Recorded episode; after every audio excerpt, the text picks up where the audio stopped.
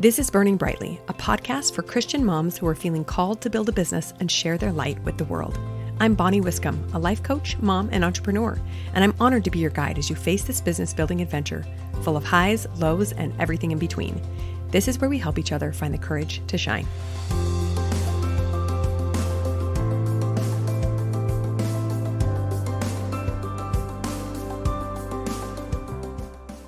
Hey there, welcome back. This week, we are going to talk about the step that comes after belief. Last week, we talked about the how of accomplishing our business being believing in it. But today, I'm going to give you a little bit of that how so that you can stop killing your business with unnecessary pressure. Okay? I see one of two main temptations for new businesses. The first one is to treat it like a hobby where you never invest enough money or emotion or effort into it so it never really has a real shot at succeeding, but you're also never disappointed. So you see how that might be appealing, right? People may say, Oh, yes, I'm starting this new business, but they never actually really give it a shot to get off the ground because deep down, they don't really believe they can and they don't want to be disappointed. So I don't want that for you, for sure. Don't want you to treat it like a hobby. But the other one, the other temptation I see, is for business owners to treat their business with so much pressure and intensity that they kill it because they expect so much of it before it's even off the ground. We also do not want that. We don't want to poison our business with stress and pressure that it can never succeed. Now, I've talked before about how business is simply like a science project. It involves lots and lots of little tiny experiments. This is how we create our business path with just the right amount of commitment. We don't want to undercommit and only treat it like a hobby and never really fully invest emotionally or financially, we also don't want to overcommit and make it such a big deal that we kill it. I may have mentioned this example before, but have you ever read those books, Choose Your Own Adventure? They were really popular back in the 90s. This is like that. It's like reading a Choose Your Own Adventure book and deciding if we like that outcome. So every chapter or so, it will ask you to make a decision. Do you want to go this way? Do you want to go that way? Whatever decision you make leads you on a different path in your book. And then the next chapter, you can decide, did I like that outcome? Sometimes it kills you off. Sometimes it ends the book because of the choice you made. But you can always go back and choose again. Your business is exactly the same.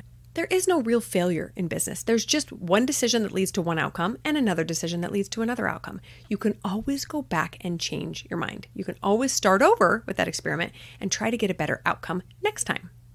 So, I have a wonderful guest I'm really excited about that is coming to talk to us and explain this very specific customer path that we need to have for our potential customers and how to create what we call the perfect marketing funnel.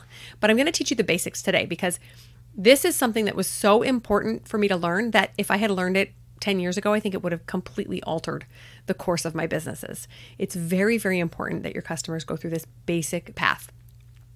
The first thing that happens is they become aware of your business or your product. A stranger finds you somehow and goes, Oh, that person and that product exists. Okay, there's that awareness. Then they may become interested and they either start getting your emails or they start seeing your social media posts regularly.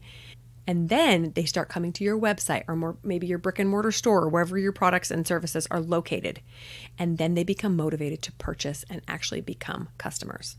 So, this path that a potential customer takes is often referred to as a marketing funnel.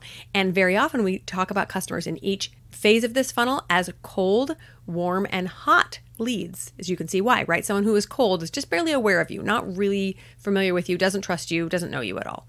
A warm one maybe knows and trusts you, but isn't quite ready to purchase. And then a hot lead is one who is ready to become a customer and hopefully one for life. Okay. So that basic understanding of how a customer or client should go through their path to becoming a raving fan will change everything for you. You have to make sure that your customers are going through each of these paths. Essentially, you're just gaining their trust and their interest in order for them to be ready to invest time and money in you. Now, it's really, really powerful to start looking at your own path as a customer through other people's marketing funnel. So I think about this all the time because I'm a marketer. I look at how I become interested in a new brand, how I learn about them, if I get on their email list, if I follow them on social, uh, and what finally incentivizes me to take the plunge and finally purchase their product or service. Start looking at your own path, and you can learn so much about human behavior and what makes people willing to buy. So, if you are not yet seeing success in your business, it's simply because one of these steps is broken. That's it. Or maybe not fully broken, but just not optimized. All you have to do is experiment and figure out which one it is. That's it. Super simple. They just have to take three basic steps. Now, very often this path looks much longer than this. Sometimes the customer path I have taken is years long. I learn about somebody or something and I just follow them for a while and I'm a little more interested now and a little less interested now. And then I finally purchase for some reason or another. Sometimes it's a very short customer path, but it's very, very simple cold, warm, hot. All you have to do is figure out where the customers are falling out of this path, out of this funnel, and bring them back in. So let's give you a very simple example. Let's say that you want to start an Etsy shop selling earrings. You have handmade earrings that are so cute. You create a bunch of them and you list them on the shop. And then you just sit back and wait and watch, see what happens. Depending on the results of this experiment, you just shift your efforts and pivot. Now, obviously, one of the biggest issues I see with business owners is that there's just no people coming to them. They don't have people coming to their online shop or their in person shop. People don't know about them. Obviously, the first step is going to be the most important one, right? You have to get people coming to you.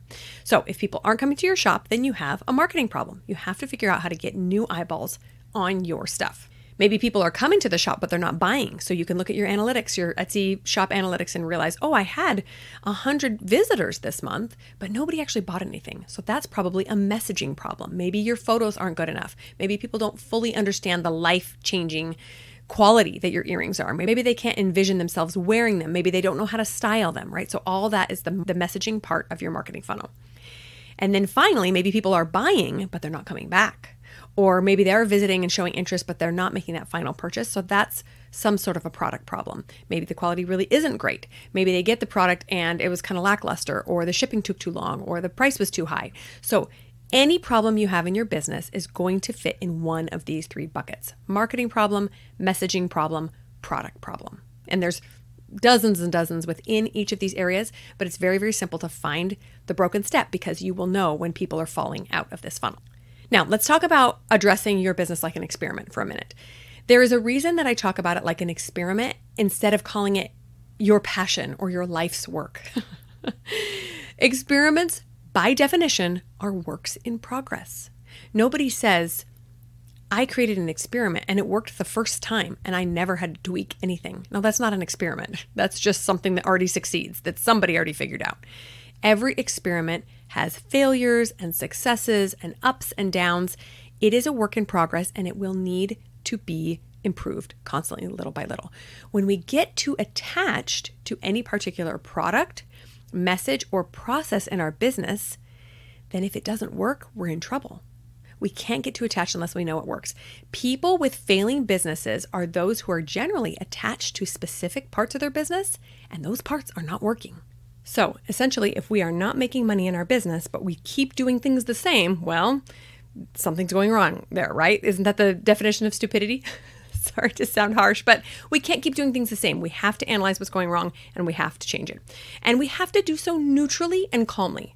Not make it a big deal, not make it mean something horrible about us and, oh, we're such terrible business owners because we can't figure this out. No, just very neutrally examine each step of the process and we can figure out what needs to change.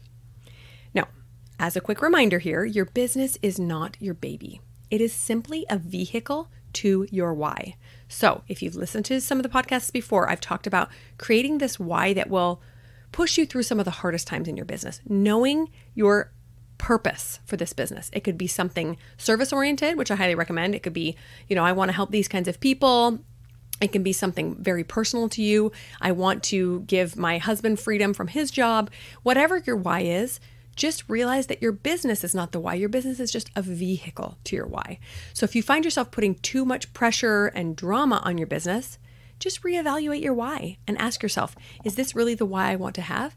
And is there a better way to get there than the business that's currently not working?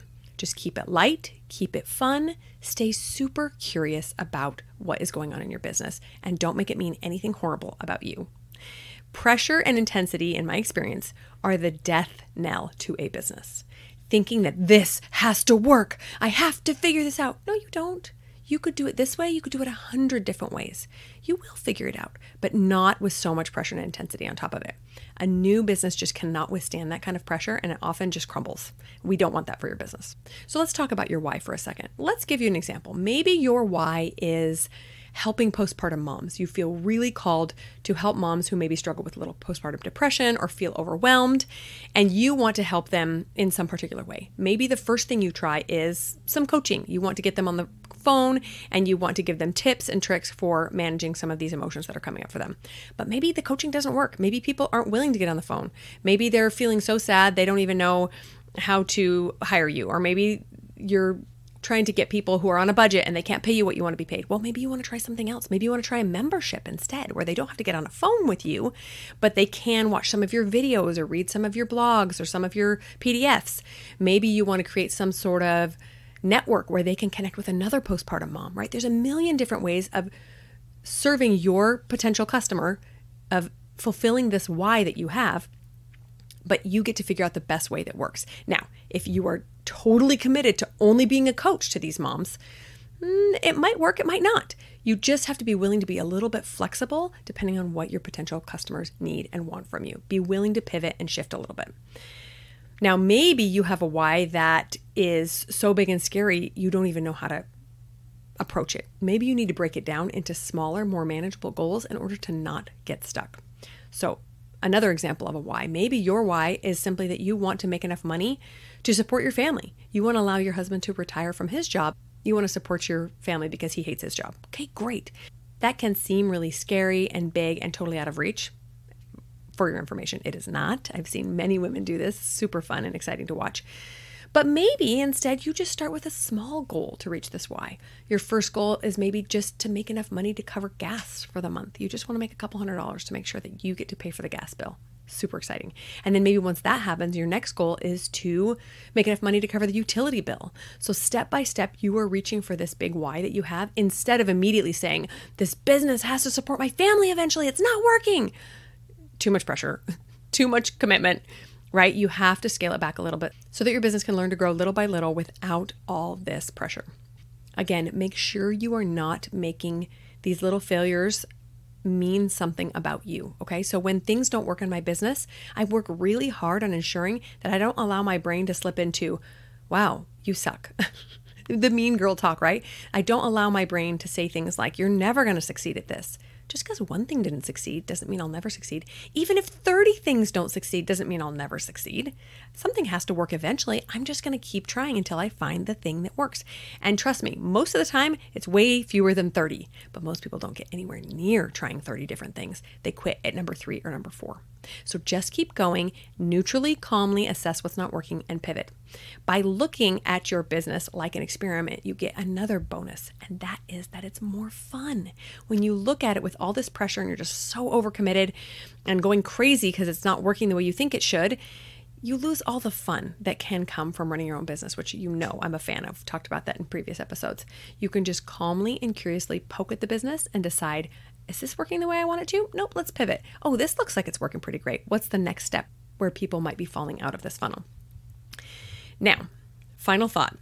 If you really want your business to succeed, you have to be willing to scrap everything and start over. I know that sounds scary. And and to be frank, it's rarely necessary, but sometimes it is. I personally have had a why to help moms find more joy in their life for many, many years. But for me, it was a blog for a long time. And a couple years ago, I realized this is not the avenue anymore. It, it, it wasn't what I wanted to do. It wasn't helping people the way I wanted it to help them. And I scrapped the whole thing. And it was hard. Part of me was so sad to let go of all those blog posts I had spent hundreds and hundreds of hours curating and writing and taking pictures for.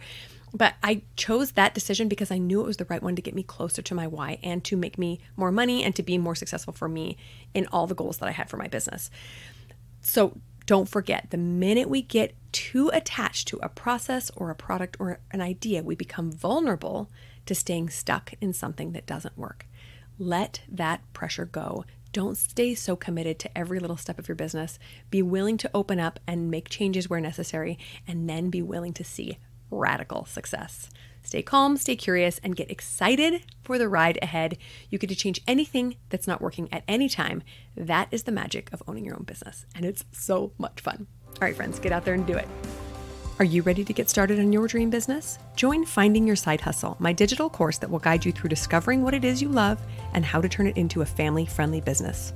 Are you ready for one on one support as a mom or entrepreneur? Schedule a free coaching call with me to work on the goals you have for your life, including business success, weight loss, or better relationships. I can't wait to help you make progress on your dreams.